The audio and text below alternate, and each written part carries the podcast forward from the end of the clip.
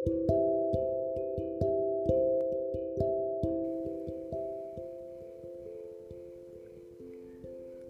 semuanya, ketemu lagi sama gua Om di episode 5 podcast Kata Om yang gua kasih judul Tabula Rasa.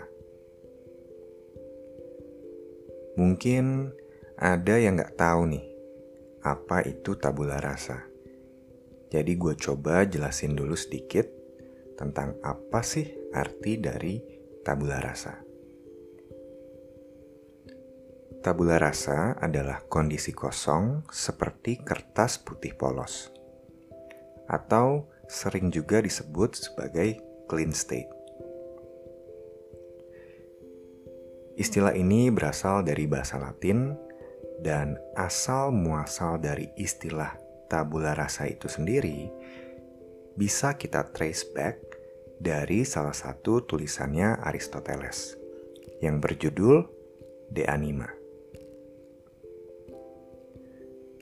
Di abad ke-19, tabula rasa ini diperkenalkan kembali oleh Sigmund Freud, seorang psikolog kondang pada masanya, bahkan hingga saat ini, dalam teori psychoanalysisnya.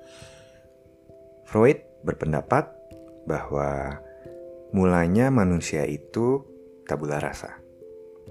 Sifat dan kebiasaan manusia dipengaruhi oleh lingkungan sekitarnya yang paling dekat adalah orang tua dan keluarga. Lalu setelah itu, lingkungan luarnya. Menurut pendapat gue pribadi, ada benar atau tidaknya perihal tabula rasa ini. Karena gue percaya kalau bayi itu sudah memiliki tendensi perilaku dan kemampuannya sendiri. Namun hal ini diperkuat ataupun berubah karena pengaruh lingkungan sekitarnya. Karena menurut gua, ketika bayi lahir, maka bayi ini akan mewarisi DNA dari orang tuanya, atau bahkan kakek neneknya. Hal ini berkaitan erat dengan bakat dan juga sifat.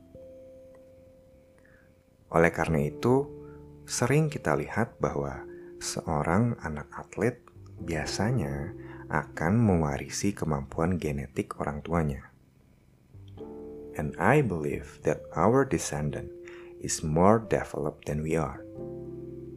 Karena di dalam DNA mereka sudah tersimpan informasi perihal kemampuan yang dibutuhkan dan sudah dipelajari oleh pendahulunya, serta situasi dunia luar. Menurut gua, hal ini berkaitan erat dengan teori evolusi di mana suatu spesies bisa berubah sesuai dengan apa yang paling mereka butuhkan. Namun proses perubahan ini dibawa dalam skala generasional. And that's what happened to us. Oke, okay. intermezzo sedikit. Karena gue suka banget sama yang namanya teori konspirasi jadi gue sisipin dikit lah ya. Perihal DNA bawaan inilah yang eh, kira-kira pernah dicoba untuk dikembangkan oleh beberapa ilmuwan. Dan ini disebut dengan praktek eugenics. Dan ternyata Nazi juga pernah melakukan usaha yang serupa untuk membuat ras Arya yang superior. Caranya yaitu dengan melakukan selective breeding. Waduh, ngeri banget bahasanya ya. Selective breeding ini prakteknya kurang lebih seperti eh, ngawinin manusia-manusia yang punya gen terbaik untuk menciptakan manusia dengan trait DNA yang superior. Contoh dari praktik ini simpelnya kayak ngawinin saintis sama atlet. Tujuannya buat menghasilkan bibit unggul yang fisik dan otaknya itu superior. Gila, kalau ini kejadian sampai sekarang, ini bisa punah eksistensi manusia-manusia model gua. Itu udah pasti auto kena genocide. Oke, kita balik lagi ke tabula rasa, di mana gue pribadi berpendapat kalau kita itu tidak benar-benar tabula rasa pada awalnya. Namun, sangat-sangatlah perseptif terhadap lingkungan kita. Karena bagi makhluk kecil yang rentan akan bahaya, hal yang paling krusial untuk dilakukan adalah bertahan hidup. Dan cara paling ampuh untuk menjamin itu adalah beradaptasi dengan lingkungan sekitar. Sebelumnya gue pernah mention, kalau gue pernah ikutan salah satu seminar ternama di Indonesia perihal mind technology, dan dari seminar ini gue mendapatkan informasi bahwa anak kecil itu gampang sekali diberikan sugesti. Karena belum ada uh, eh, gue lupa istilah tepatnya apa ya uh, repression barriers atau critical barriers sampai mereka ini berumur uh, 2 tahun. Oleh karena itu, sangatlah krusial bagi orang tua untuk menanamkan nilai-nilai dan kebiasaan positif dalam rentang umur 0 sampai 2 tahun. Karena pada masa ini, apa pun yang kita ajarkan atau bahkan katakan pasti akan langsung direkam oleh alam bawah sadar atau subconsciousness dari si anak. Kalau nih misalnya di masa ini si anak sering dibilang bodoh. Maka kata-kata ini akan langsung diserap oleh alam bawah sadar si anak and it becomes a reality for them for the rest of their life. Ngeri gak sih? Tapi tenang aja, ini hanya akan berlangsung sampai mereka akhirnya menemukan titik pencerahan mengenai keberadaan pikiran alam bawah sadar mereka. Seiring pertumbuhan si anak, maka makin kuat juga nih uh, si critical barrier atau repression barriernya ini Eh, terhadap sugesti dari luar. Makanya, makin kita dewasa itu makin sulit untuk menerima nilai-nilai baru, karena hal ini akan secara otomatis difilter oleh nilai yang sudah kita bentuk seiring pertumbuhan kita dari kecil.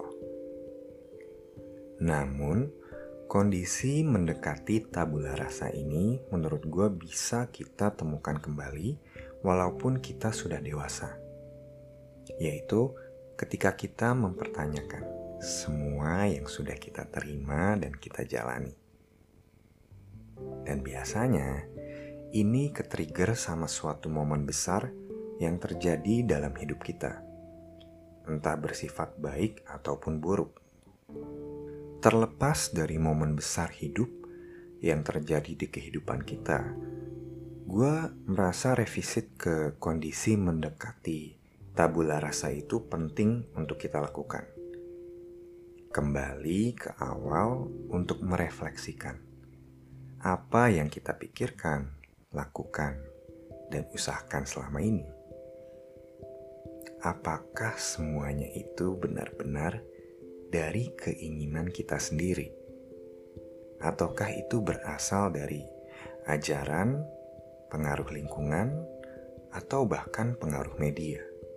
Karena begitu banyaknya sampah emosional dan juga nilai-nilai yang tidak relevan dengan hidup kita saat ini yang kita jalani. Dan ini secara tidak kita sadari sudah menumpuk dari masa kita kecil hingga saat ini.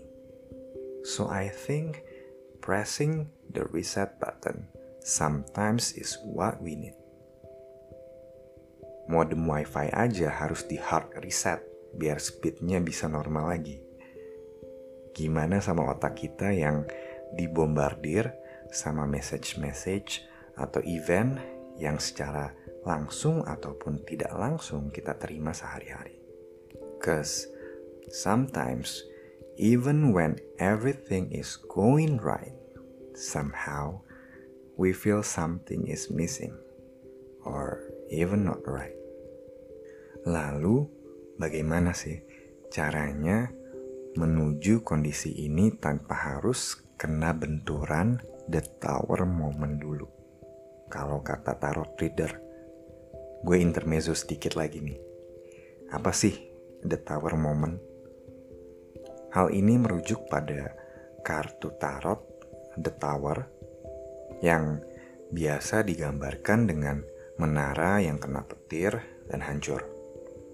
Secara umum, The Tower ini diartikan sebagai peristiwa yang shocking yang membuat hancurnya uh, suatu fondasi kuat yang sudah dibangun selama ini bisa berupa stabilitas ataupun fondasi dalam hal fisik maupun emosional. Ngeri ya, the tower moment ini. Tapi sebenarnya the tower moment ini bertujuan baik untuk kita. Mungkin ini adalah salah satu bahasa alam semesta untuk redirecting jalur kita ke yang seharusnya. Karena udah dikasih tahu secara pelan-pelan kita masih aja bandel gak ngedengerin. Tapi daripada mesti kena the tower moment dulu, baru kita mikir, kenapa nggak kita coba mikir dulu nih sebelum kena gampar sama alam semesta. Nah, inilah salah satu fungsi meditasi. Dan gue yakin kalau kalian sudah cukup sering mendengar tentang meditasi. Meditasi boleh dibilang adalah salah satu metode untuk mencapai kondisi mendekati tabula rasa ini. Karena kuncinya adalah be present to now. Ya, fokus ke kondisi yang sekarang. Bukan terhadap uh, monkey mind yaitu pikiran yang jumping dari satu topik ke topik lainnya yang kadang relevan, kadang juga random, ataupun fokus ke masa lalu ataupun masa depan. Saat ini, gue lagi mencoba untuk rutin meditasi at least to make peace with my own self and I suggest you to do the same. Dan mungkin gue bakalan coba bikin sesi khusus buat bahas meditasi. Dan mungkin juga gue bakal buat guided meditation session di podcast ini. Tapi ini baru kemungkinan aja ya. mungkin segini dulu aja buat episode 5 yang berjudul tabula rasa. Gue mau ingetin kembali buat kalian yang tertarik ataupun ada masukan buat episode podcast berikutnya, boleh kontak via DM ke Instagramnya kata.om underscore ID. Boleh juga loh kalau kalian ada yang mau share soal pengalaman dan pemikiran kalian tentang kehidupan. Dan jangan lupa di follow ya, biar kalian tahu nih kapan episode podcast kata Om selanjutnya akan dirilis.